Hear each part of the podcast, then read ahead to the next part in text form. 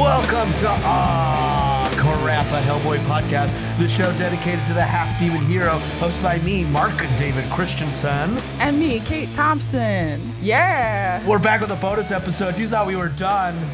We lied. Well, we got one more for you. And Kate, who do we got? We have a very wonderful special guest. I'm introducing to you, Cody Ziegler.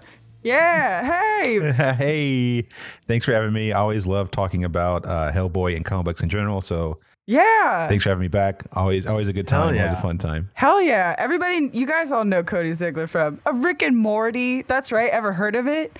Craig of the Creek, also fantastic, you've heard of it. Miles Morales, Spider-Man, Heroes Reborn, uh, Siege Society, and just many more to come, I'm sure. Yes. Yeah. Uh, yeah.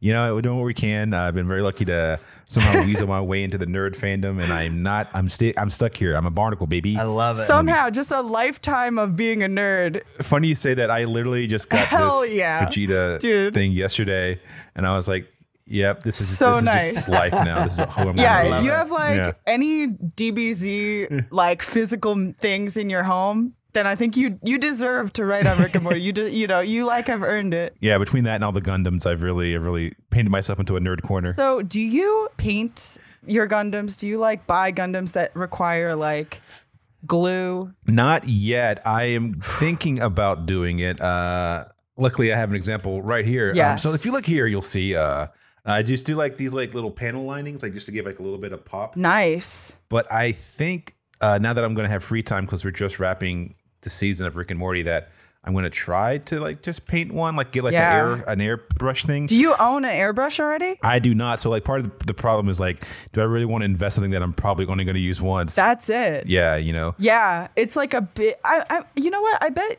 I mean, I'm sure there's like cost effective ways to do it. That mm-hmm. it was always the thing that scared me about like model making and stuff yeah. like that is like you got to have like a workbench for it or something. yeah. Yeah. I got to like I really got to invest in having like the, the setup and like doing all that for like one thing that I'll probably do once. It's like, yeah. do you want to spend your money like that? But what if you but spend also, your money on it and then you love it, you know? Like Yeah, I know. And then like I have another thing, another another nerd thing to put in my belt. So I'm like, I might as well.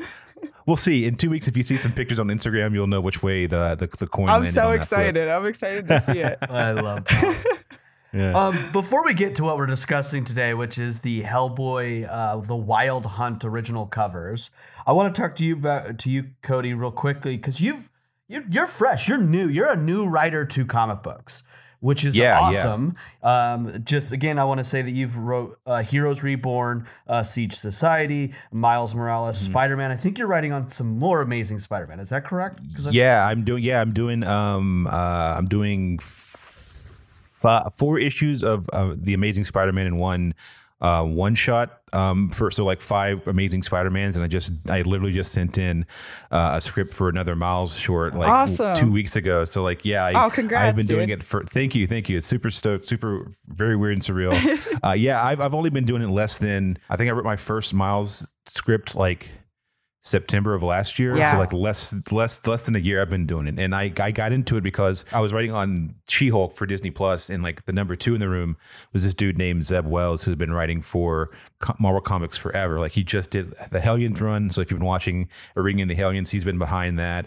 Um, but he's the one that's like heading, like he's sort of running it like a writer's room, this Amazing Spider-Man. So he's like nice. the head writer for this, this upcoming run of the Amazing Spider-Man. And like, we are like his room that like, you know, I'm doing like five issues like Kelly Thompson, who just did the fucking amazing Black Widow that I'll yell about every single time I get a chance. Please read it. It's so good. She's on there. Solomon Ahmed or Adine, who had or Ahmed, who had he's been doing Miles forever. Like and uh, uh, so just a, a great fucking Avengers team put together to make this Amazing Spider-Man book. That's awesome. But like, yeah, it's great. This is super fun. Like, but like our roles in the She-Hulk room was like we were the dedicated nerds. Like at one point uh, I get still get fucking roasted about it, but we were talking about a very specific character and how their power worked, and I was like, well, they were like, oh, and like they couldn't comprehend, and I literally just pulled out that comic book from my book, from my book bag, and like to the actual page and handed it, and they're all like, all right, could you fucking calm down? Yeah, but right. Also, thanks for contributing.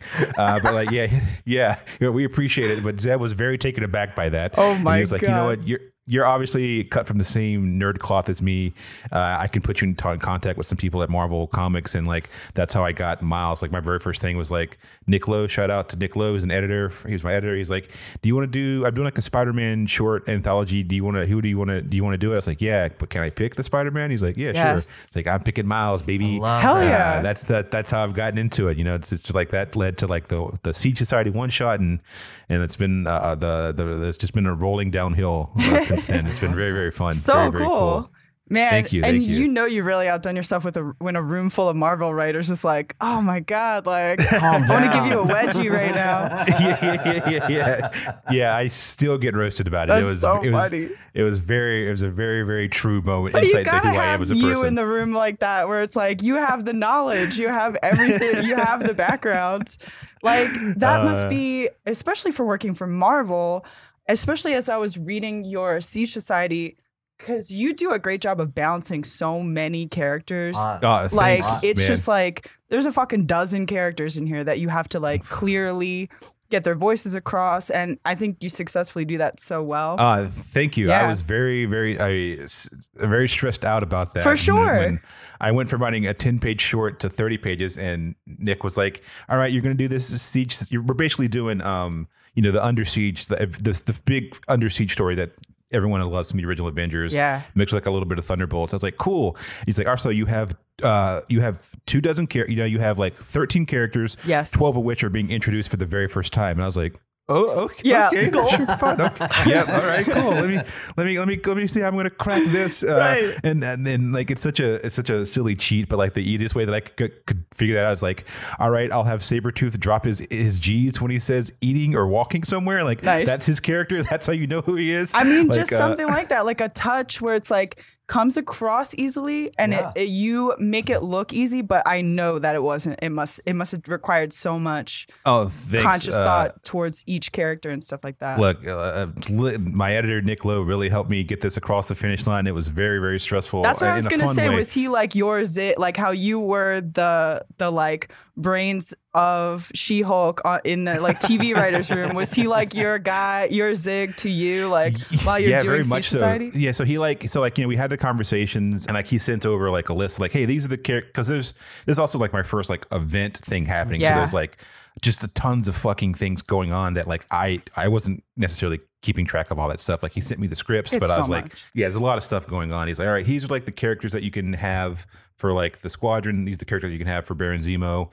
And originally, like we were gonna have like Punisher was gonna be there and Quicksilver, but like they were doing some other stuff, so like we had to swap things out. And yeah. they're like, all right, you can you can kill most of these people. You can't kill obviously Nighthawk yeah. and and um uh Blur, but like everyone else is pretty much fair game. Wow. I was like I was like, oh cool. Nice. Um and then like you know things changed. Like originally um Tom Thumb was gonna die, but then he was we found out that he was gonna use another, but like stuff like that would happen. Right. Like that's when like you see the superpower of the editor, because like I like half I had written my outline and I was about to go to script, and originally we were gonna have a cool fight with like Quicksilver and and the Blur, and I was like it'd be fun. Like one of my yeah. favorite um moments from uh Ultimate Marvel, the Ultimate Marvel comic line is when in Ultimates two when um Quicksilver is fighting like some I can't remember what the character's name is, but it's like uh there's a there's a there's a plot in the movie where like a bunch of other countries like China and Russia make like their versions of like the Avengers yeah. called the Ultimates in this line, and there's a really cool scene where like this everyone's fighting on the front lawn of oh I was so excited to punch my Like everyone is like, there's a big like slugfest in front of like the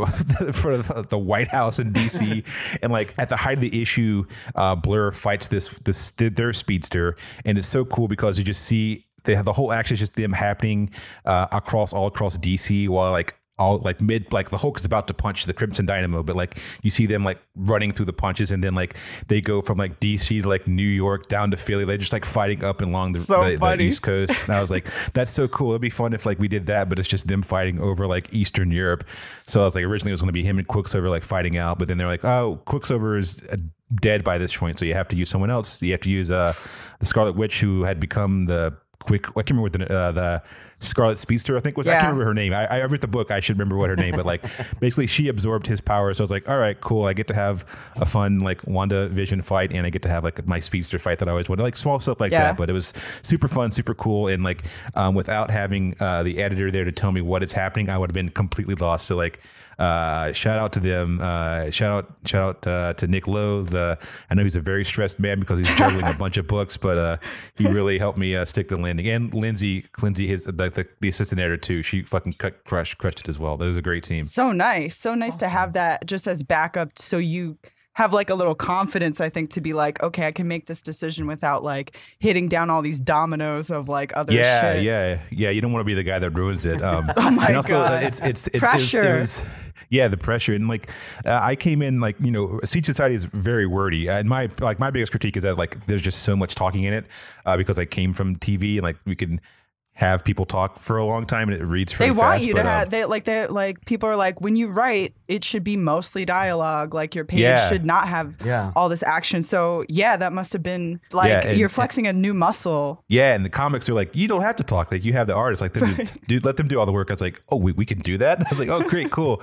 Uh, but the thing that like, I was like, the, the thing that like took, that I'm still trying to f- learn and like, I'm having sort of like hurdle I'm, I'm bumping up against a little bit is that like, you get so much like just you get such a long rope when it comes to like logic stuff in comics. You could be like, oh yeah, there was a uh, a hologram and it, it was such such a good hologram. You thought the thing happened. Right, you're like, right. oh yeah, you can just do that. Yeah. like like Nick Nick is always like, yo, you can you can have some camp. Like you don't have to. It doesn't have to be airtight logic. And I was like, oh yeah, I guess you can have Spider-Man slip. fall into the radioactive toaster and get the thing or whatever. Right, like, right. It, it, it, it'll pass a smell test. So like now that I've been like doing that more and just like leaning into like the dumb fun of comics, but it's been a lot more freeing not being like, well, I don't understand why logically why a character would do this. But I'm like, his greatest enemy is a is a dude in a goblin costume on like yeah. a, a, a a drone. He you, you got it. You're fine. You got it. You know. I love to hear that's that. Such that's such a amazing. That's lovely. Yeah, for real. To, it's such a relief because that's like the thing that you. Kind of fall in love with superhero comics for in the first yeah. place, where it's like, who gives a shit? Like who? Like it's yeah. just fun. But yeah. I think like wordiness. I think the letterer handled all of the like dialogue really well. Like mm. everything's really clear in Siege Society. I thought like, oh good, it's Thank such you. An impressive thing for especially for a first comic. And I mean, per, like personally, I didn't find it too wordy or anything like that. Like I think of like if I think of a wordy comic, I'm thinking of like. Sandman or some shit, and it'll just be basically a book with yeah, like yeah, yeah, one yeah. picture of Sandman looking like dour. But like yeah. this, I thought like flowed really well. Like, oh, uh, great, thank yeah, you. Yeah, uh, good was... to hear that. I also don't look, I don't read reviews, so it's, it's good to to hear, yeah, hear oh, a positive don't. One. Oh yeah, no, yeah. I mean not that, but it was solid. I, I'm was sure they're good book. Though. the only yeah, the only thing I saw because I was googling it, and I did see somebody. A po- the only thing I saw was one positive review. Like oh, I didn't great. Go digging for other ones or anything, but. That's this, probably this a good sign. This is the part of the podcast where we roast that ass yeah, and you right. pull up all the. I'm like, all and I'm right, about we found to pull every them all negative up right review, now. And we're gonna make you read each. yeah. nah. I, no, I thought I thought it was I thought it was really really cool. Oh, and then you were on a friend of ours, uh, Zed Cutsinger has a, po- a mm-hmm. really good podcast called uh, "So You Did a Thing," where you talked mm-hmm. about uh, yeah. m- mostly your Spider-Man, but you mentioned in that podcast that you. Wrote everything out in final draft when submitting. Is that how it worked for Marvel too, like or Very for Siege Society too? That's, yeah, so so just the, the, the if you if I can indulge myself Please. And tell you like a little bit like the process. So yeah, um, once again when I first got the the the, the Spider-Man thing, um, and I'll get it. This is like this is like this will lead into like. This will answer the question about Siege Society too. Is that like Zeb sent me this really really fucking kick-ass doc for his process. So like nice. He's been doing it forever since he was like I think his. Late teens. Wow. twenty, he's been doing it for a minute. He's been at Marvel for a while. Wow. And he sent me his process. And his process is like, you know, obviously step one, walk around, think about what you want to do. But step two is that like he draws, he makes like a, a like a, a grid of like twenty pages, thirty, however many pages you have for your comic. But like, yeah. you know, and he'll write, hey, this happens or this happens. Like just literally just like top of mind thoughts like awesome. Miles has hurt, big fight scene, just like stuff like that. And then um, go back through uh, and and then like sort of like do like storyboards for it, like layouts like, hey, yeah. uh, this like literally just stick figures like, hey, like this on happens. Index cards or some shit like on like. Yeah. Yeah. yeah. I, I use a, a, a, um, a sketching app on the iPad because it's just easier for me. Nice. But like, yeah, do that for like every page. And then you send like a rough outline and the outline will be like. Page one, um, open, uh, Miles swings towards camera and, and like maybe I'll have like some temp dialogue like, oh no, time is running out, page two, reveal, like all that stuff. Cool. For every single page. You get your notes from your editor, uh, and then you just write it in final draft. For I do anyway. Like some sure. people use other different methods, but like, you know, I, I came from T V. It's just easier for me to like write in final draft. So it'll be like page one, uh, four panels, panel one, big shot, Miles swings towards camera, um, panel two, insert, blah, blah, blah. Like you just like literally just like write everything out, like what's going to be happening for your artist to, to, to watch. Um, like that you do that for every page. And like, uh, he, he said like do three pages a day. It's, it's, it's the perfect number. Three pages. Why three pages? Because literally anyone can do it. Nice. It's not too much. It's not too, too, too little. And after like five days, you basically have a comic done because you factor in like, you know, your double spreads or like your splash pages. Like really, the really you, you write fifteen pages in the comic and five of them are just in the extra five are just like fun art stuff that like, sure. artists can, can deal with. So, like that, like that was the process that he showed me. And like, that's what I've been learning and like sort of like honing into my own self. But like, yeah, for, for Siege Society, you know, it's thirty pages, which is like a lot. It was for me, it was a lot for comic wise because you have so much real estate. So a lot of it was like trying to figure out like the thing that we sort of like thing that me and Nick worked on the most was like how just like establish these characters. And like, cause you get one panel, you get honestly, most of the characters don't get more than two pages, if that, to yeah. like introduce their game up uh, game. Well, introduce game. Yeah. yeah, you know, yeah introduce their you. thing. Yeah, introduce their character trait, uh, have like a fun back and forth fight, and then get them killed off. Like that's basically mm-hmm. it. Um, so for like Siege Society, um, you know, uh, I also you have narration in comics, which makes things so much easier. Oh, like you man, can just like yeah. you just like, hey, this is the theme. Uh, you can take a thing and like just. Uh, I think mine was like, you don't poke the bear with the stick. Like that was that was the thing, or it's going to poke back. And like, oh, great, great. That's going to be the through line. That's going to cool. be like the connective narrative tissue for, for everything.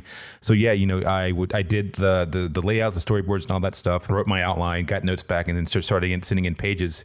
And like the cool thing about comic books, that's sort of like a one to one with animation is that like it's sort of the similar pipeline where you're like you're getting back like thumbnails or layouts, which are like the artists like doing like their like rough sketches, which are still the some of the best stuff I've ever seen. Right. And then like and then like you get like your pencils, and then um you get sort of getting your inks back, and then the colors, and then final lettering, and like all that stuff. And it's such a cool, fun process to be like. Yeah. There were so many moments where like you know I'd get an email from like Paco Medina, who who did uh, he did the art for uh for Siege Society. Like Paco was super super cheerful guy. He'd always start his emails like, "Hey buddy," or "Hey brother," or like all that stuff. And like he would have like I'd open up and she'd see like six pages of like the most beautiful stuff I've ever seen. Um, and I still like just the, just the pencils and inks and like uh, watching that, I'm like, why do you even need to add color to this? Like, these are so good to begin with. Right. And then like you finally get like the, the colors, like I'm just used to seeing the colors on like the P D F. So I'm like, oh, these look great. But then you see it on print and like it's a little mm-hmm. bit washed out and like the, you know, you do art stuff, Kate's like you see how like the colors play with like an actual physical form and like yeah. all that stuff is such a fucking fun, cool process. And like watching it all come together at the end of it is nice because the the, the timeline isn't like nine, like it takes nine months for like Craig of the Creek to get an episode out. Whereas yeah. this, it takes three to get it like from like writing a script to like basically final art, and then like it's off to the printer for a month. Like so just fast. To turn around and seeing shit getting done is like, oh great, the thing that I wrote is in my hand. Like I it's turned a tangible, in, real it's thing. a tangible, real thing. Like I turned in, I think the final script in February for Siege Society, and then it was in my hands wow. in like May. I was like, oh great, this is like a thing that I have, and so it's cool. it's real, and people can can can read it and and and hopefully enjoy it. Uh, you know.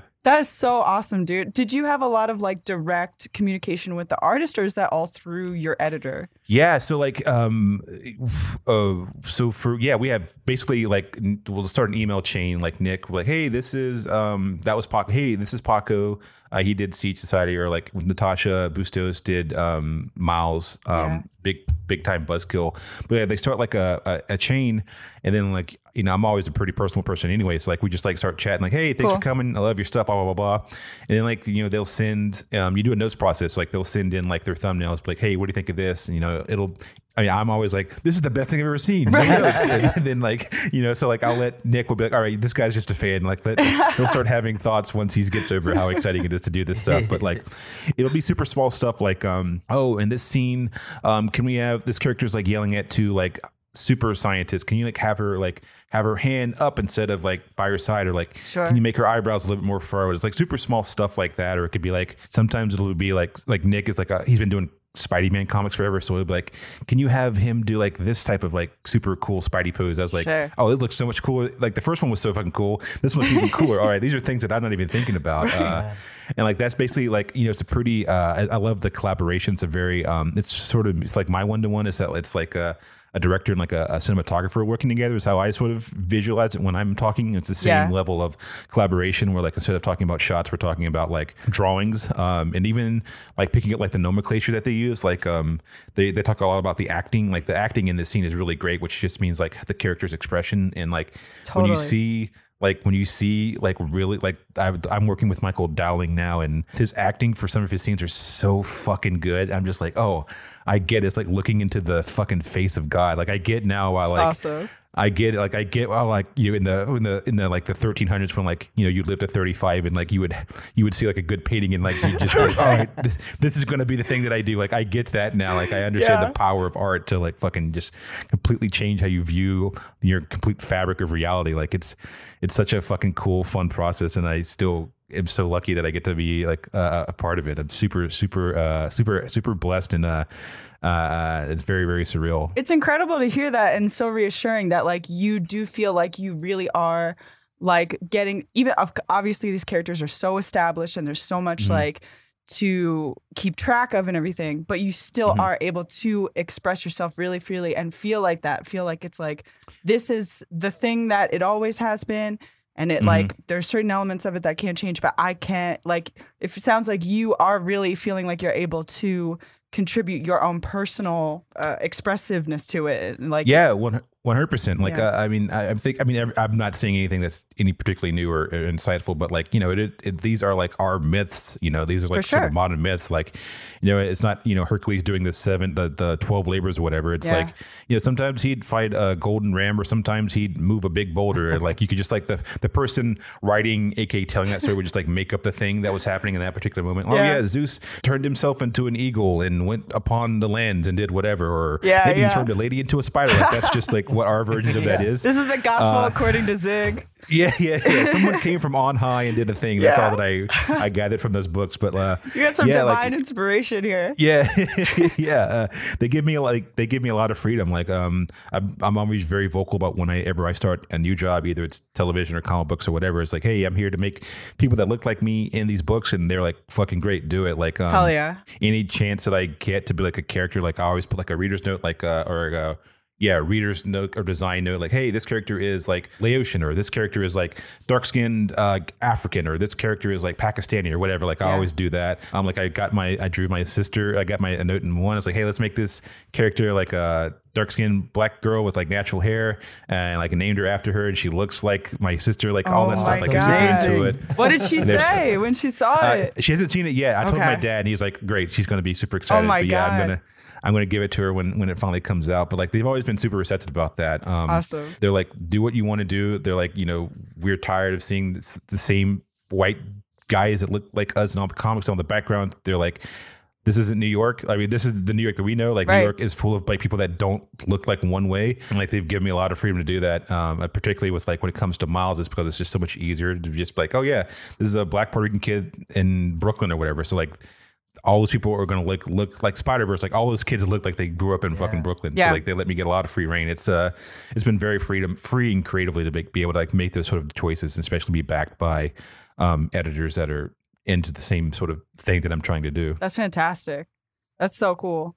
Like, yeah. And it just is like more authentic. Like, like you're saying, like you, if you have a background full of just white faces, because whatever, the artist just draws white people more or something yeah, yeah. like, or it's like, yeah, it doesn't feel authentically like the place that you're trying to depict, and takes mm-hmm. you out of it. I mean, you're already like, I don't know, you're suspending disbelief. Like you don't have to suspend disbelief that it's all white people walking around. Yeah, yeah. The world is much more. Yeah, it's like that, but that's, that's so cool, man. And I'm like, so excited. I want to, I want to, I want to. I'm like excited for your sister to see that too. Like that yeah. just sounds uh, yeah, like thanks. So. Yeah, that's like the stoked. coolest present that you could yeah, get she's for gonna, sure. She's gonna look, lose her shit. Uh, it's. Uh, I'm super excited to see how how she how she reacts to it. I know she's gonna love it. So crazy. And then also, can you? I don't know how much you can say about She-Hulk, because it's like mm-hmm. I don't even know. Do you know when it's supposed to air? I do not. I know okay. they're still shooting it. Uh, I I'm I don't. I, this is just me guessing. Yeah. Uh, not going to be twenty twenty-one for sure. that's yeah. All, that's yeah, all I they know. Haven't put um, it out yet. I think Hawkeye got yeah. pushed ahead of it too, which everybody thought yeah, wasn't like, going to be the case. Okay. Yeah, I know COVID. I mean, it made a lot, it fucked up a lot of things, but also like the pipeline was just compl- everything was shifted basically by like it seemed like by a year. Yeah. Uh, so like I have no idea, but. Uh, it's it's super cool from what I from what I've seen. Uh, I, I got to visit set and it was just cool seeing like seeing the shit that we wrote come to life. Like awesome. Seeing like Tat. Like I I get why it takes so long to do these things because they have to do three takes for every single thing. Yeah. Like like the scene that the the take where like Kat's in like you know the She-Hulk makeup or like the the, the dots on her face. Yeah. On like a raised platform and then they bring in like a, a stand in like a six foot seven stand in. Wow. With like green face paint. That and she has like a muscle suit on, and then they bring in like the dude with like the, the ball to get like the reference light and stuff. And it was just like, oh fuck, I get why this, this shit cost a fucking bajillion yeah, dollars right. and why it takes so long to make because you got to do three single, you got to do three shots for every setup. Uh, it's it's crazy, but That's I think awesome. People are gonna be super stoked. We took some really wild swings. Uh, Gal let us gave us a lot of rope, uh, and it's gonna be I think it's gonna be really really fun and really really different when when when it when it drops out. Hell I think people yeah. are gonna be super stoked for it. I'm like, I'm very excited. I'm very it's one of the excited, tops. Yeah. My, uh, when I saw it announced, I was like, I'm so excited they're doing it. That, that was a shame. Yeah, me too. I, I can't wait to see like the finished product because at this point, it's, we wrote it in like twenty nineteen is when we started. So like at this point, we're like two, three years reviewed. Two, two we've been all we were moved for for a long time. So like, yeah, it's gonna be it's gonna be fun like treat to see it because uh, I fucking loved Loki so much. I mean, I loved all the shows, but like. Loki was like the one that I was like, oh, this this is great. It's like a live starting action, to feel comic booky in a way. Yeah, you know? yeah, yeah. You're fighting a big big cloud monster in the cosmos with like different versions of yourself. Like, yes. yeah, give it to me. Yeah, sign me up, right. yeah. And then you said earlier how in your the Spider-Mans that you're going to be doing coming up that mm-hmm. it kind of feels a little bit more like a writer's room. And I know that in Zed's podcast, to reference that again, you talked about mm-hmm. a challenge for writing um, the Miles Morales uh, add-on. Was like in a writer's room, how you have another person to kind of go back and forth with and r- figure mm-hmm. out dialogue with. And the kind of challenge was writing dialogue by yourself. Do yeah. You, is, is this new run, like this, this next uh, couple uh, Spider-Mans that you're working on, are you able to work with other writers like, uh, like a television writer's room, or are you still kind of like off by yourself doing dialogue by yourself? Yeah, you're still off by yourself. So like we would, we broke like... We had like two or three like meetings, like, okay. you know, traditional writer's room meetings. So like we sort of like broke overall what's going to happen. Um, and that and that very similar, like a T V show, like we break the seasonal arc, yeah. seasonal, like the, you know, the page arcs or whatever. And then like we sort of like sort of like tacitly assign out like, hey, you want to do this character? Or you want to use this character? You want to do this story? Like people that were like super into like particular characters would speak up. Like um, Kelly was really into a, a certain group that she really wanted to talk use and like so like spoke up. I was like, yo, I'll write whatever is like I want to do more of the comedic stuff. So like comedic or weird stuff, sign me up. So that's what they gave me. Um, and then like you know you, you basically that's it. And then you go off and like write your episode or write your, write your episode, write your uh, your issue. Um, so like dialogue is basically all by yourself and like, it's like, that's the, that's, uh, but it's cool because like sort of like, you know, T V, like we do punch up, uh, we, we always do punch ups for scripts. So like once you turn in like your writer's draft, like the room goes together, like just makes the jokes better. Um, yeah. And a cool part of that, like that's also part of the process. So like Zeb is like C C'd on like all the emails that I'm sending. Like every time I turn like an outline or draft, like Zeb is a super fucking funny guy. And like, we already worked together on She-Hulk. So like, we know each other's like sensibilities and tastes. So like, he'll punch up like dialogue and stuff. If you, if, nice. if you, if he, if I ask for it or like, he'll punch up like his, a lot of his stuff has been like, like comic writing is just, I mean, it seems very similar, but it's so different than like narrative writing. And like Zeb has really fucking cracked the case. Like he's such a super funny television writer and a funny guy, but also a very specifically, very funny comic writer. Like yeah. his Hellions run is super, super funny. Villa Hart uh, also can be very scary and dramatic, and he's able to toe that line very, very well and balance that. So like a lot of his stuff will be pitches like, hey, what if we move this around? Or like, what if we, he'll give like, what if, you know, the character said this one cool line. I was like, fuck, that's a good line. Yeah. You know, that's so, super comic booky. like, cause like, you know, you, the, I'm sort of learning too, is that like, you know, you want that page flip. So like, yeah. you can get, you can make use of like the, the thing about that is dot, dot, dot, you flip the page. Yeah. Uh, I'm always angry. Like that's the big, like that's the, you, that's the, that's that moment of the that's you being a director. Yeah. Yeah. yeah. Yeah. So like, I've been learning a lot of that, and like, that's been super fun. You can just like have those pregnant pauses as you're waiting for like the, the person, like flip the page and see like whatever the thing is. Like that's been like a lot of what if, uh, he's been pitching. And I was like, oh, nice. this is, this, I get it now. It makes so much more sense and so much more fun to like have that written, written down on the page. Yeah. And, and I, that's, uh, that's awesome. That's good to know that like, to still have that kind of like being able to rely on somebody Mm. to kind of like help you with that. And I think that that was something that you did so well in Siege Society. Like specifically, I'm thinking of Fire Ant commending his little ant buddy and being like, you're going to get the special crumbs tonight. Like that was so funny to me. And it like, it's so crazy how like just a little moment of levity makes mm-hmm. like makes the character so much more human, even in mm-hmm. these like crazy stakes where they're like, There, people are getting their, you know, I mean, I don't want to spoil it too much, but like, there's some violent, right. violent, crazy shit going on, and like, yeah, yeah, yeah. um, you know, you know, world hanging in the balance kind of shit going on. But it's like yeah, yeah, yeah. little moments like that where it's still, it, it like, it's not even the right thing to say. It breaks the tension, but it just adds some humanity to a very tense situation, because that's what yeah, real yeah. people do. Like, people joke and like try to deal with heavy shit in a way where that they can comprehend by like making a joke, I think. Yeah. Yeah. And like, also like you want it to be fun, you know, yes, you, you don't yeah. want, you don't want, uh, you don't want, um, you know, it's not like The Dark Knight Returns where everyone's mean and, and right. everything's so grim, dark. You're like yeah. also like, you know, he's a funny character. Like Ant-Man's a funny, funny yeah. guy. And like, yeah. I always, Zeb was also like, you know, if I try to get my jokes per page, like three jokes per page, like, you know, and do in T V, I was like, great. If I can do through that, like, that's all that I want. Like, I want to yeah. get like, have like my fun, like, you know, bat the two kids bashing their toys together in the sandbox, but then I also want to have like my jokes in when I, as many as I can get in as, as many times as possible. Awesome. That's so awesome. Another that. thing that's making me so excited for She-Hulk. I feel like it's, I'm like, I'm like, I'm ready for it to be really, really funny. Like, I think that there were yeah. funny things. Like, they did a lot of funny stuff with um, Loki and everything. And I know weren't like Rick and Morty guys involved with Yeah, um, Wald- Mike Waldron, the showrunner, he was a Rick and Morty guy. His, I think he's like number two on the show. Tom Kaufman was in like another Rick and Morty dude. Yeah. Um. And so like they have like obviously the show is that's you can just tell that it was written by Rick and Morty. Like he has like the portal gun. Yeah. He has like my favorite bits are like you know they have that weird time agency.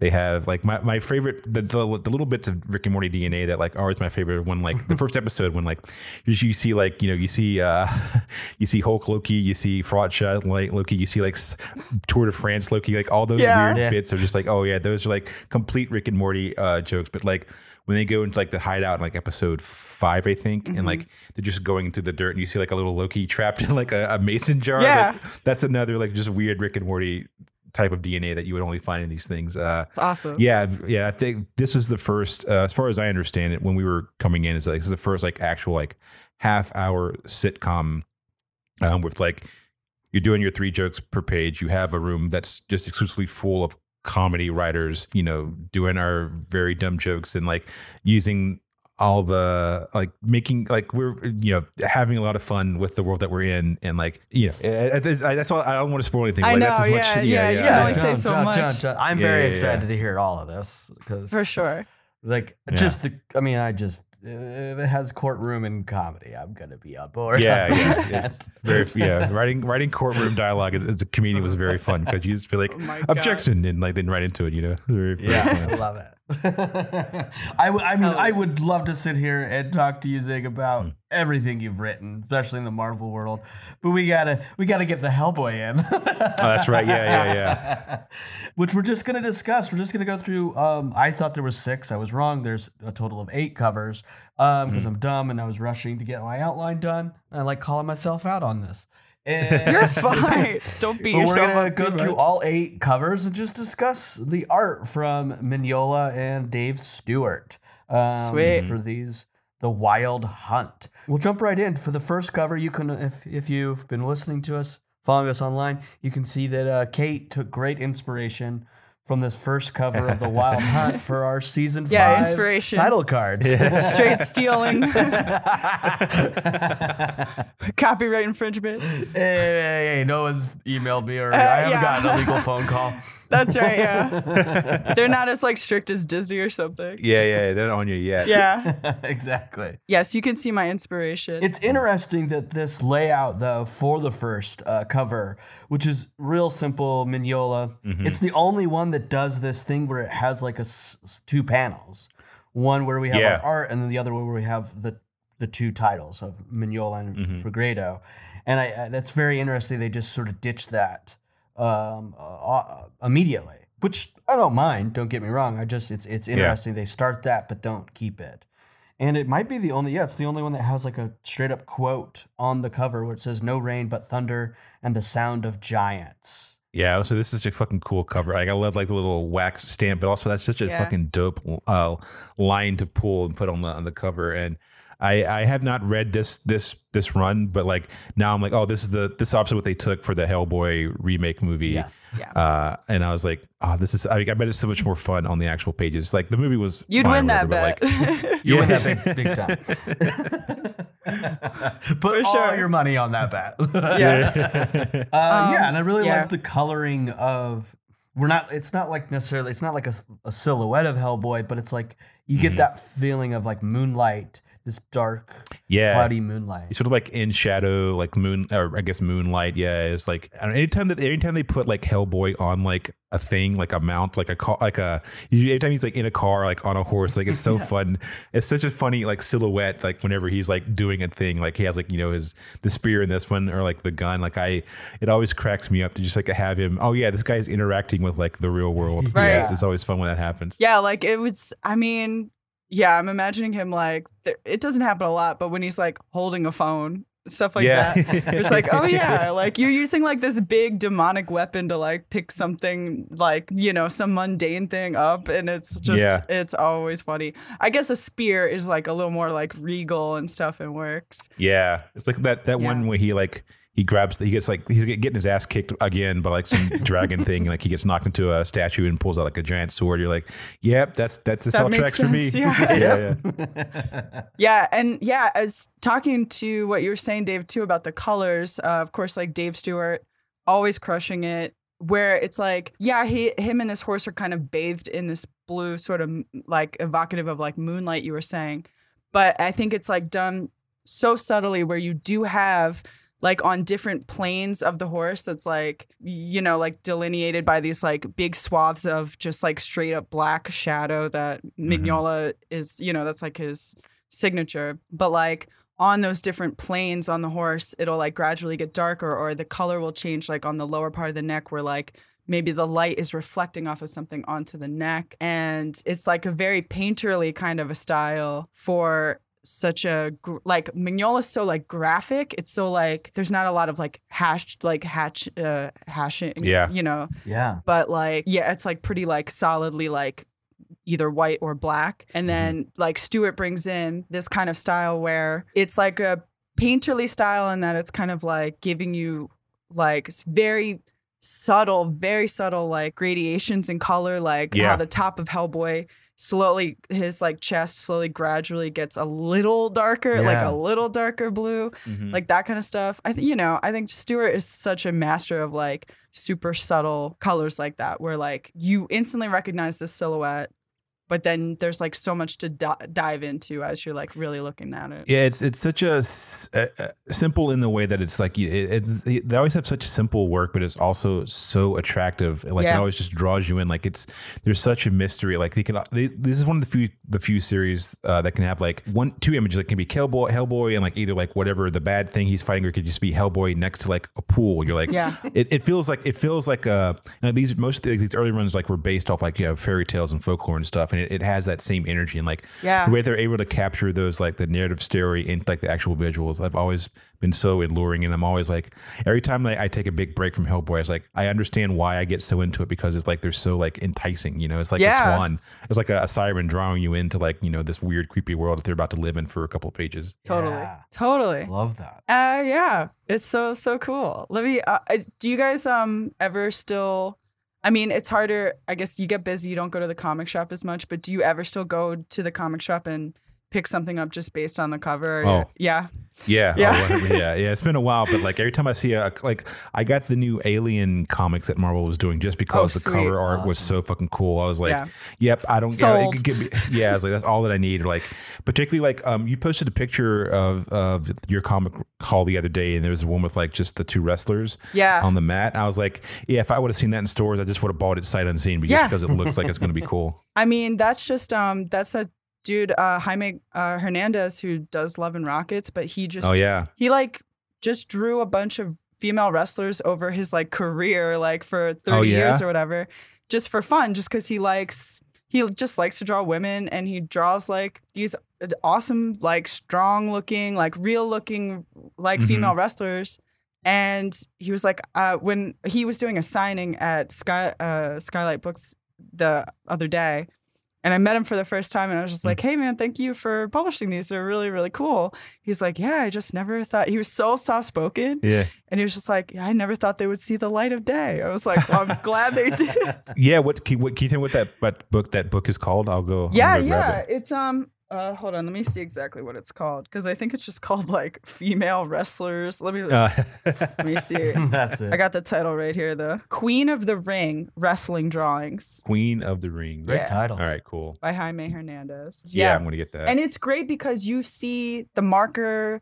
Like you see like every mm-hmm. they're they're not like super cleaned up. You know, you see like every the like the pencil marks and stuff like that. Like uh, it's, it's I love just, that. It's so fun. So, so raw. Good. Yeah, I love that. Yeah. Yeah, it's good to yeah. get a glimpse, almost like you get to browse their sketchbook in a sense. It feels like you're peeking uh, yeah. in on them. It feels like you're mm-hmm. like seeing part of the process, like you how you were saying, Zig, of seeing each version from your artist mm-hmm. coming in. It's like, how exciting! How exciting! Yeah, I, uh, yeah. I, I now have such a I have a, such a deep love for like just like the pencil, the pencil yeah. to sketch pipeline. It's like ah, give it to me. I yeah, love all that right. shit.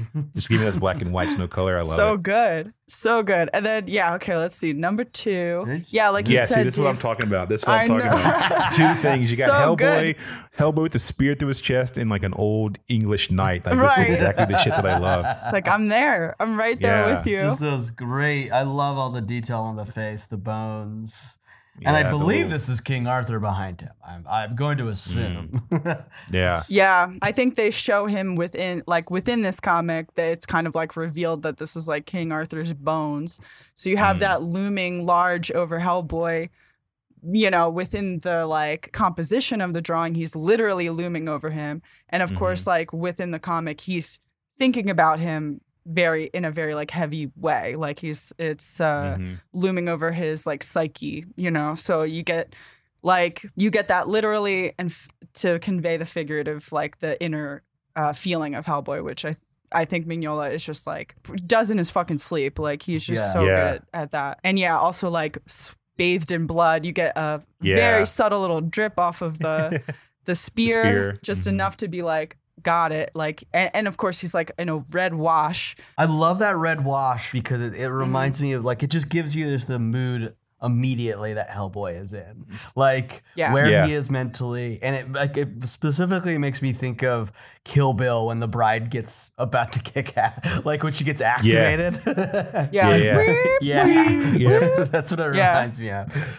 Totally. Yeah. And just like, again, like Stewart coming in with like, you know, you see there's kind of like this sepia tone, sort of like sort of like yellowed, aged looking uh, color over the skeletal figure.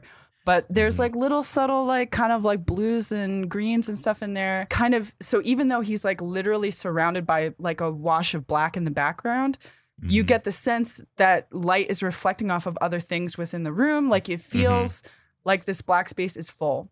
To me. Mm-hmm. Yeah. And I have like these little particle effects too of like, yes. you know, makes me think of like Stink and Decay at totally. like the top, especially the top of his head. Like, and I love, I love that they only use two tones for Hellboy, like just the black and red, mm-hmm. like it, ah, it's so fucking clean. Yeah. I haven't, I got, I'm gonna, I think I'm literally going to buy this series along with Queen of the Ring. After Hell yeah. I yes. encourage this one. And then what do we got for number three? Number three is just chaos compared to the yeah, other ones. There's yeah.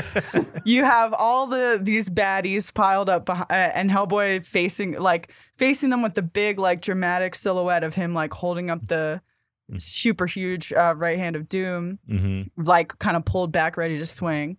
Kind of in the defensive still. He's not like launching towards them or flying through the air or anything. He's like, he looks like he's, he looks like he is surrounded and like overcome by all of these giant figures. It's very pulpy, you know, it's very like, yeah. Yeah. you know, archaeologists about to go into like the the dragon's den or whatever. Yes, yes. Totally. I love that they're the little touch too, that like the light source that's illuminating them is, has the crown, like King Arthur's crown yeah. Yeah. just tucked in there, which mm-hmm. is really like a quick detail that if you just quickly look at it, you might miss, but when you return to it, mm-hmm. you're like, ooh. Yeah.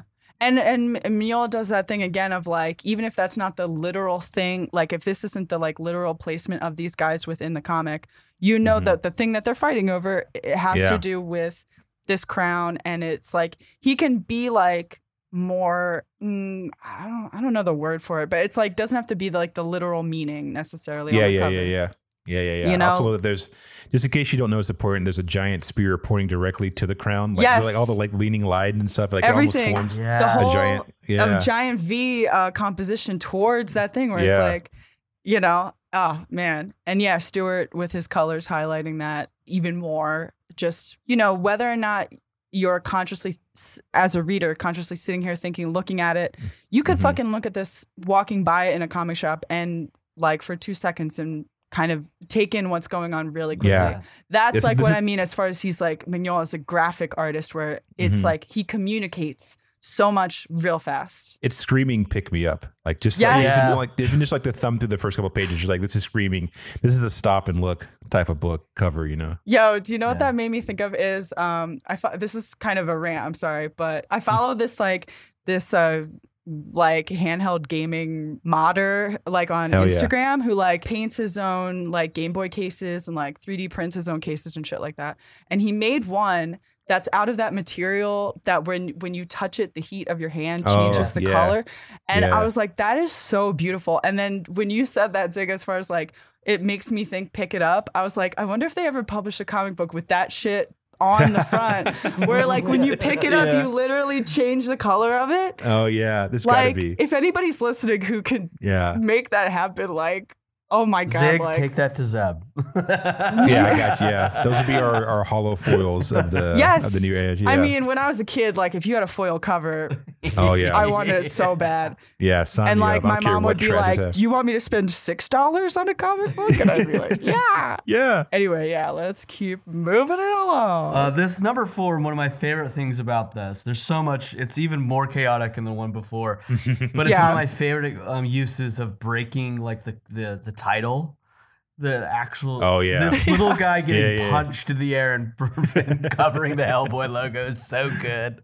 Yeah, yeah, so much movement, so much mm-hmm. like like you said, pure chaos. Like a lot of like little sp- swords pointing in all different directions. Yeah, and also it sets it's a perfect encapsulation of like what the tone of this series is, which is like weird and fun. Like there's always like some weird little goober that's like yeah. that like that that that appears non-threatening and then like will like kick him in the shins and like he has like a big Homer's like Homer Simpson moment. Like hell yeah, yeah. I, it, I like the little this. dinosaurs at the beginning of Jurassic Park or something. Yeah, that you're like oh cute, and then like seven hundred yeah. more come around. Yeah, yeah, and like little swords breaking and stuff like that. Yeah, these are like tough, formidable little guys, but they still are like, you know, drawn with this cute like kind of chattering like mouth yeah. and stuff like that. Yeah, so like this is the epi- the issue where shit is just popping off and it's going crazy and you gotta mm-hmm. and Hellboy's gotta deal with it. So fun and light light yeah very. I love the color, and you've you've talked about this, Kate, uh yeah. in, in, in, in, in talks of like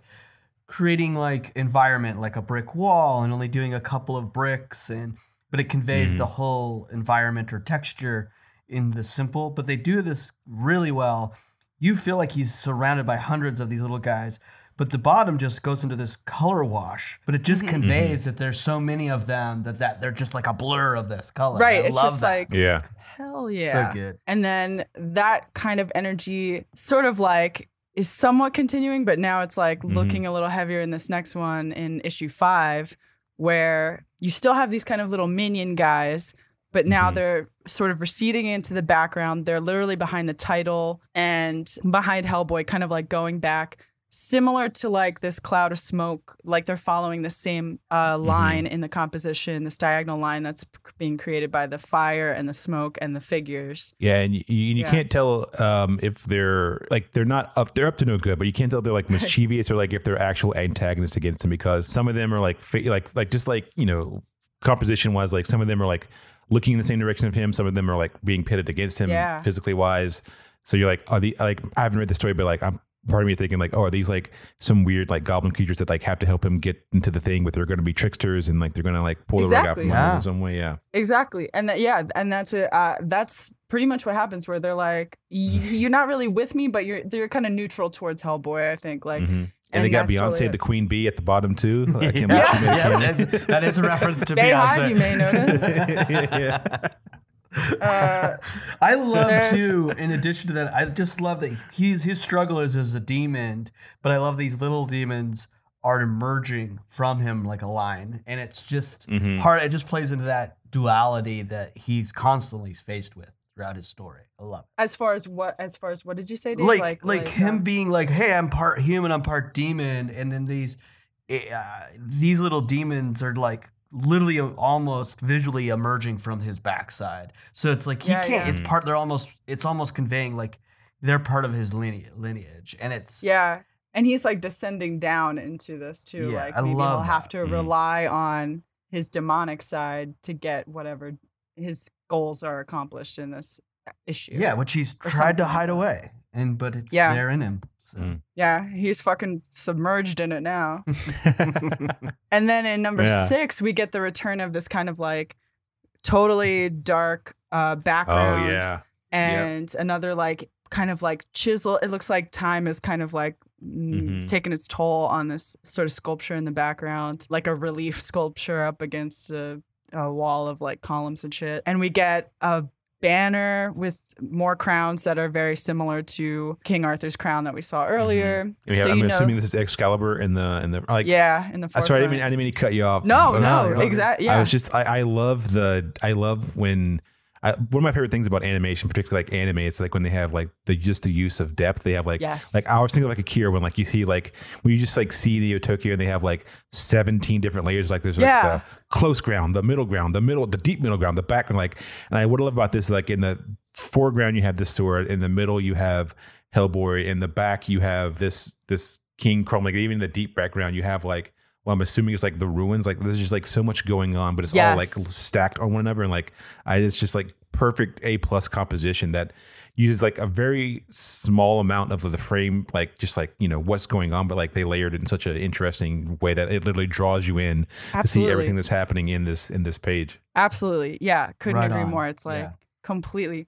And well, if you guys like, like actually, that's wrong. Um, you, you're, you're doing it wrong. You know what? I'd, be, no. I'd say you should just sign off and leave us. So, you, guys, you guys are dicks. That's, I mean, but you are absolutely right. Like that feels like, and there's like a sense of movement. It like, like you talk about, cause you have, cause you studied film, right? Or yeah, yeah. What did you, what did mm-hmm. you study in school? Like, it was, I, yeah, I did. Um, f- I did film and T V production um, cool. with this concentration in directing and writing at um, SCAD. That's awesome. Art design. Yeah, yeah. Cause the way that you talk about, the way that you approach writing and and uh, even like drawing, like the um, the like little storyboards and, and stuff. Mm-hmm. That's kind of like your the like the language that you seem to yeah. use.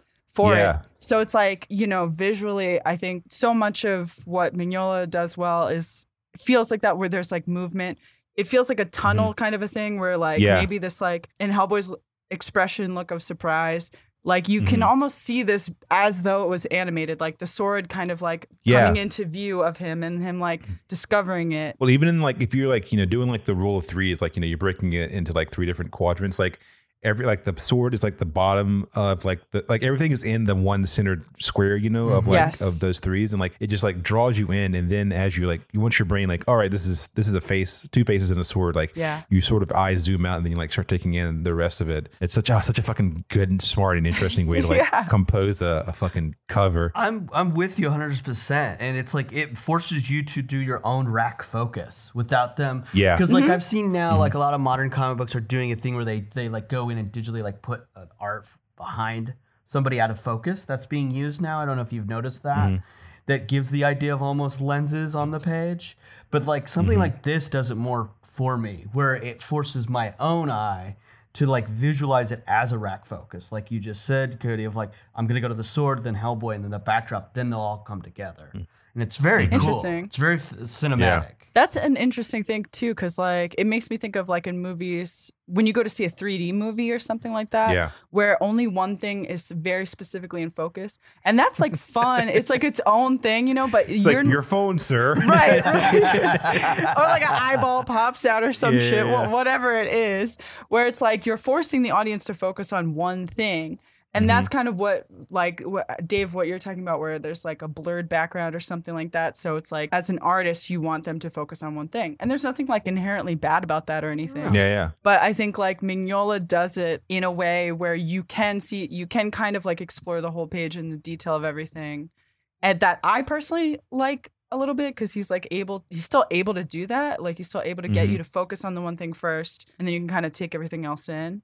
I guess it's just like, what do you want to achieve in that moment? Yeah. yeah. Like oh. there's there, you know, it's fun to go see a stupid three D movie and like have to look at like the axe coming towards the screen or yeah, whatever. Yeah, yeah. One of the best um, three D movies yeah. to watch, just because you can't see it anymore in three D, but it was created and it has those moments that Cody just displayed with us. Oh, God. Is uh, I believe it's Friday the thirteenth three. I yes. think. Oh my yeah, God. Yeah.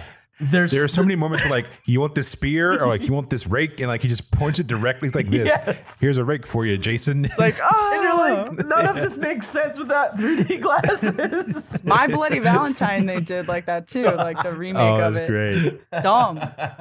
But still, but fun, you know? Like, yeah, it's yeah. like remembering it, cackling it's about it. Too. That's not a bad thing. Yeah, yeah. And let's see. So, number seven. Yeah, um, now we're talking. This is a fucking crazy. Heavy metal album. Yes, yeah. yes, yeah, exactly. Like fucking talking about like dirge of guitars and shit. Like, like you yeah. just like you the can most, see like, Tenacious D playing in one of the buildings. Yes, yeah. I love that. They're right back there. Yeah, just full blown like Hellboy with his horns. Yeah. Completely grown back. He's now cl- holding the sword in his hand. He's got like his... a little crown nestled yes. between his, his horns. Yeah. I love, I always love that, like the kind of like resting above his head sort of a thing. Yeah. I will say that was something that I thought the new version movie really fucking cat. Like when I saw like the. It was cool. I was like, that's, this is, this is undeniably fucking cool. You're yeah. Right. I get it. one hundred percent yeah. Right. I mean, that's yeah. why I went and saw it, is because in the trailer yeah. when they've dropped that, I'm like, that looks cool. yeah. I mean, we were going to see it either, either way. However, but... it looked at the trailer. Yeah. As a fan. And that's what got me. They did. I thought visually they did a lot of things gr- in a great way. I yeah. think they must yeah, have yeah. had some amazing people designing. But yeah, you know, whatever. Uh, yeah. That movie, you know, had had something to be desired. But I think they did really achieve a lot of that. Uh, yeah, there's some cool stuff in there for sure. And then yeah, just him. St- uh, another like very strong composition, like a V sort of a shape composition mm-hmm. here, where you're seeing him standing over what looks like the ruins of a city, where he's enormous, his like gargantuan size, and just like explosive fire kind of erupting from behind him, you know, b- bringing hell to earth. I love that his sword is lost. Yeah, I love that his sword is lost, and like the tip of it is lost into the blackness. Yeah. It's like it's such a it's such a I don't know, it's such an interesting way to like you don't know. I don't, it's such a small detail, but I'm like, I love that it just. just dissolves into the blackness and you don't see it into it. Absolutely. And I think it contributes too to the uh like, you know, it like subtly contributes to the narrative, where it's like mm-hmm. in this the previous issue in six, it's Excalibur and like basically like you see these two, if you're looking at them next to each other, mm-hmm. you see that his kind of apprehension at, at taking the sword mm-hmm. within the story, he's kind of apprehensive of taking up this like taking up this kind of like lineage of uh, King Arthur, like sort of this like, quote, good path mm-hmm. versus yeah. the hellish path where he, you know, fulfills his destiny as like world ender mm-hmm. and like the sword being in shadow.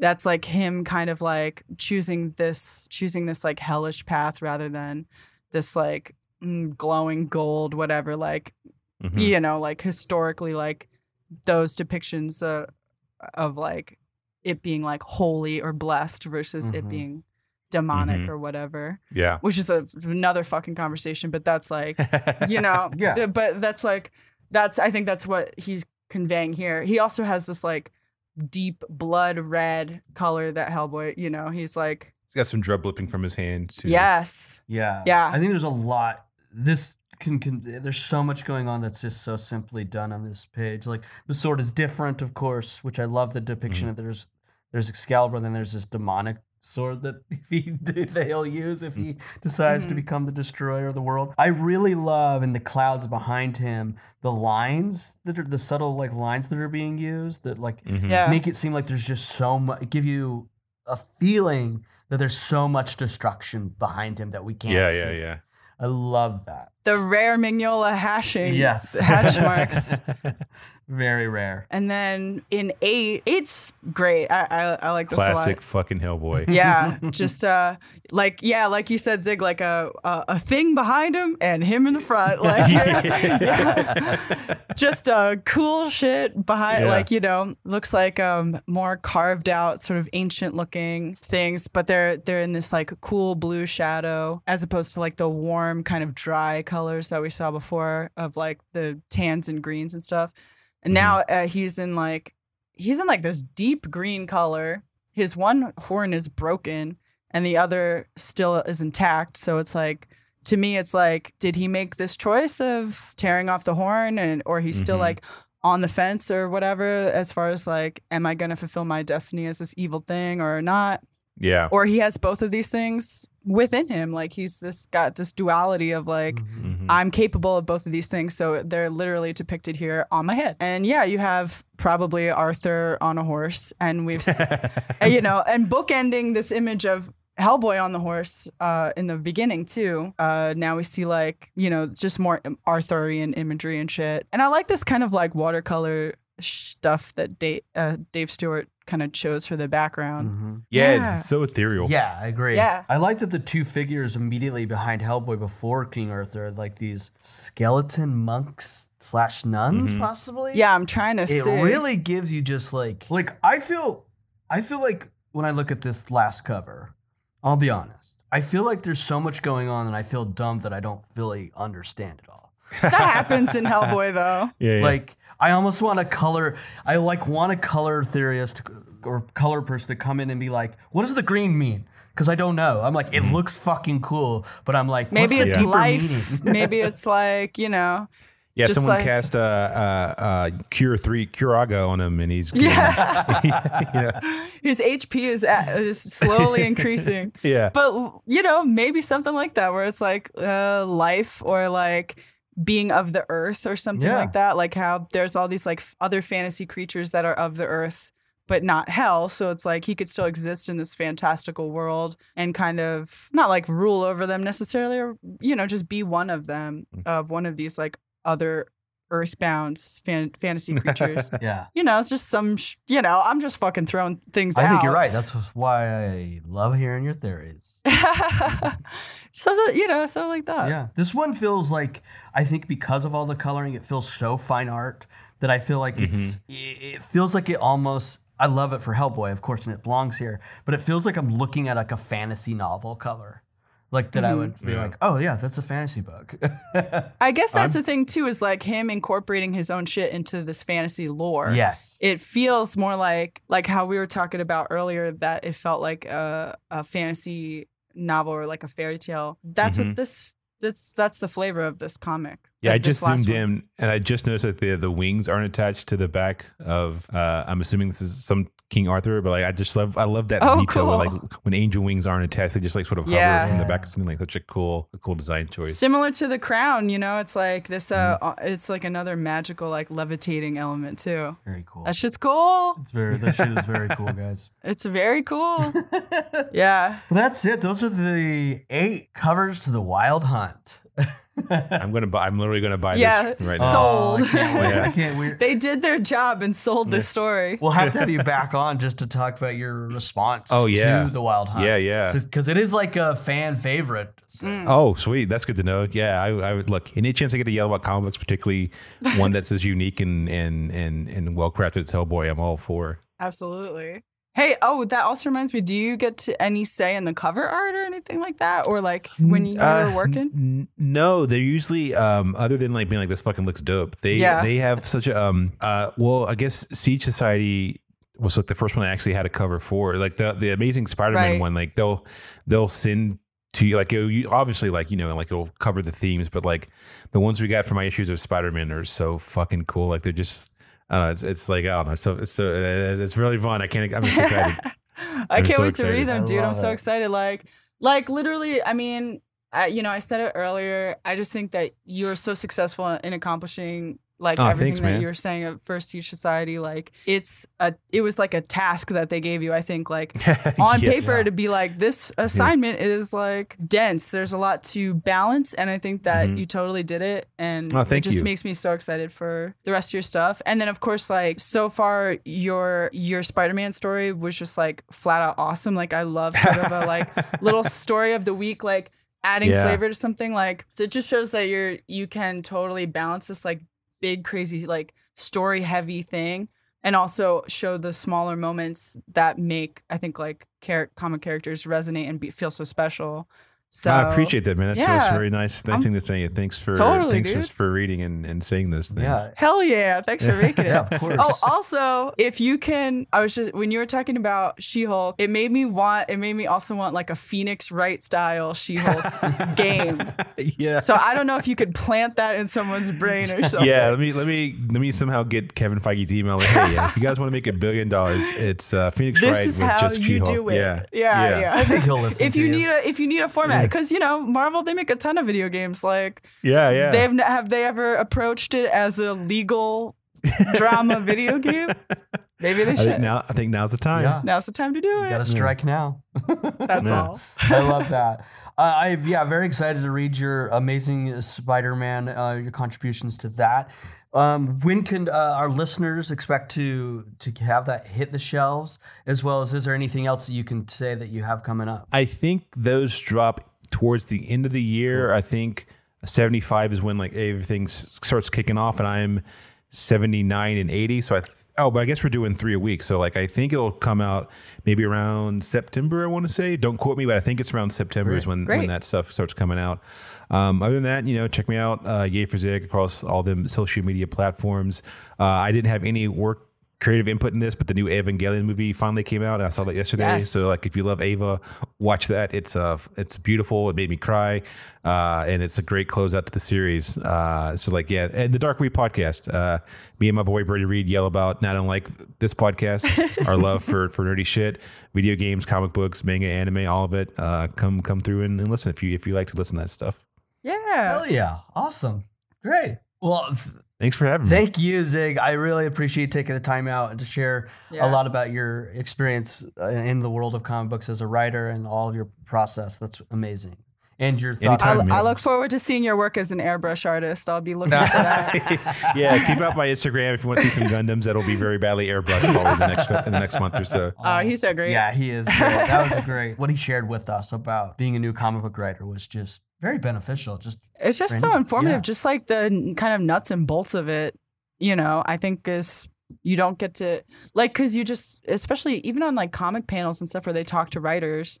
They sort of talk about like the same kind of stuff, like even if they talk about their inspiration or like working together, they don't go into every little detail. And that's mm-hmm. kind of what, you know, Zig is willing to share and what I'm interested in. I am as just like, too. What are your emails looking like? You know, yeah. like I just think that's interesting. It it sounds um, like it's just the mundane, but it's it's what it's like what these things we love are built on or built through. Yeah, it's a, I agree yeah. with you, Kate. It's, it may, it feels more achievable too in a way, that, like not like it's demystifying it because it's still like a lot of work and you put in a lot of time and effort. But it's like it's a time and effort that is achievable. Like even him talking about writing three pages a day, so like something as that would seem as simple, like it seems simple, but it's, it, I think, so important to hear the kind of breakdown of people's process and stuff like that. I just love his, also his contribution of really pushing for, like, I want, he wants characters that look like him. And, and all to that. reflect him and his that. world and, like, yeah, I think so. That's And just, our world, everyone's world, you know? Yeah, that's... To accurately reflect the world. Yes, one hundred percent important. And you need writers yeah. that, because you can't just have someone who looks like me, a little tiny white man. Going like, well, we need the... Or me, a big, tall, white well, lady. Yeah, we don't need us. Like, we we need to encourage and have those characters and whatever we create, but you need people that that are those characters. You know what People I mean? with lived experience, yeah, yeah. To yeah. contribute and put them on in the stories. It's amazing. Yeah, because it still resonates with people. Like, that's the thing. Like, I don't know. Like, yeah, it, even if your story, even if your story is not literally about, like, you know, a a white lady, thirty-three year old, it could resonate with me, you know? Yes. Like, it is, if it's genuine and sincere and specific to someone, then that story is universal, I think. Yeah, relatability um, is, is deeper than surface. So yeah, yeah, which is why fans who fucking shit on something for being like uh, the girl version, or like, why are they shoehorning? Why is it diverse? Um, a gay character? Yeah, yeah, that's you're just so dumb. Like, you're so dumb if that's your opinion. You like you know. Yeah. Just rethink stories and, you know, have like one ounce of empathy. I don't know how to tell people to do that, but whatever. Uh, yeah. What you said was great. uh, but awesome. But thanks again to Cody um, for joining us. Definitely, folks, go out there, check out his pick up if you haven't already. Heroes Reborn, Siege Society. Um, check out his Miles Morales Spider-Man uh, short, part of the Clone Saga, I believe. So just help you find that, um, as well as, you know, get ready for his his contributions to Amazing Spider-Man. I'll definitely be checking that out. And for you all out there, we got you. We got this bonus episode into your ears. Now we are officially, though, going into our hiatus until twenty twenty-two. Just to remind you, though, that please continue to email us. And you, yeah, um, and share. We're going into hiatus unless you email, email us, us yeah. enough. If we get a slew of emails uh, about uh, all the prior episodes that we've recorded, again, We we don't care. If you came in late to the podcast, or if you revisited an old episode and you have something to share or a thought you want to broadcast to us, please send it our way at awcrap, yeah. a hellboypodcast at gmail dot com. Again, if we get enough emails, which probably is not going to take that much to make us uh, get on the mic and, re- yeah. and read those. If we get three emails. yeah. We'll get on the mic during our hiatus just to respond to those emails and share them with the, the rest of the listeners. We will do that. So again, email us at awcrap, a hellboypodcast at gmail dot com. And we'll continue to do our best to stay updated on our, our platforms on Instagram at awcrap, a hellboypodcast, Twitter, awcrap, hellboy. We'll try to do whatever, because me and Kate are going to do continue to work on some creative stuff our, together. So what we can, what we will we'll share with what we're doing while we're away yeah. from talking about yeah. Hellboy. And if there's any Hellboy news during our hiatus, of course, we'll we'll at least post about it there. And all I can do is ask you to please subscribe, rate, and review wherever you're listening to us on any platform that gives you those options. But if you go out of your way to go onto um, Apple Podcasts and give us a five-star review that starts with the word boom, B O O M, we call that a boom review. If we see your boom review on there, we will read your boom review right here on the show and praise you, give you all the good vibes and love. So please give us a boom review, and especially during hiatus, so we can come back strong in season six. Huh? huh? Yeah. Huh? twenty twenty-two. uh, but that's it for this official, true last episode of season five. It's been a great one. Uh, this was a great uh, one to end on, uh, and a little bonus for all of you out there. But once again, until twenty twenty-two, I must say thank you for listening, and we love y'all.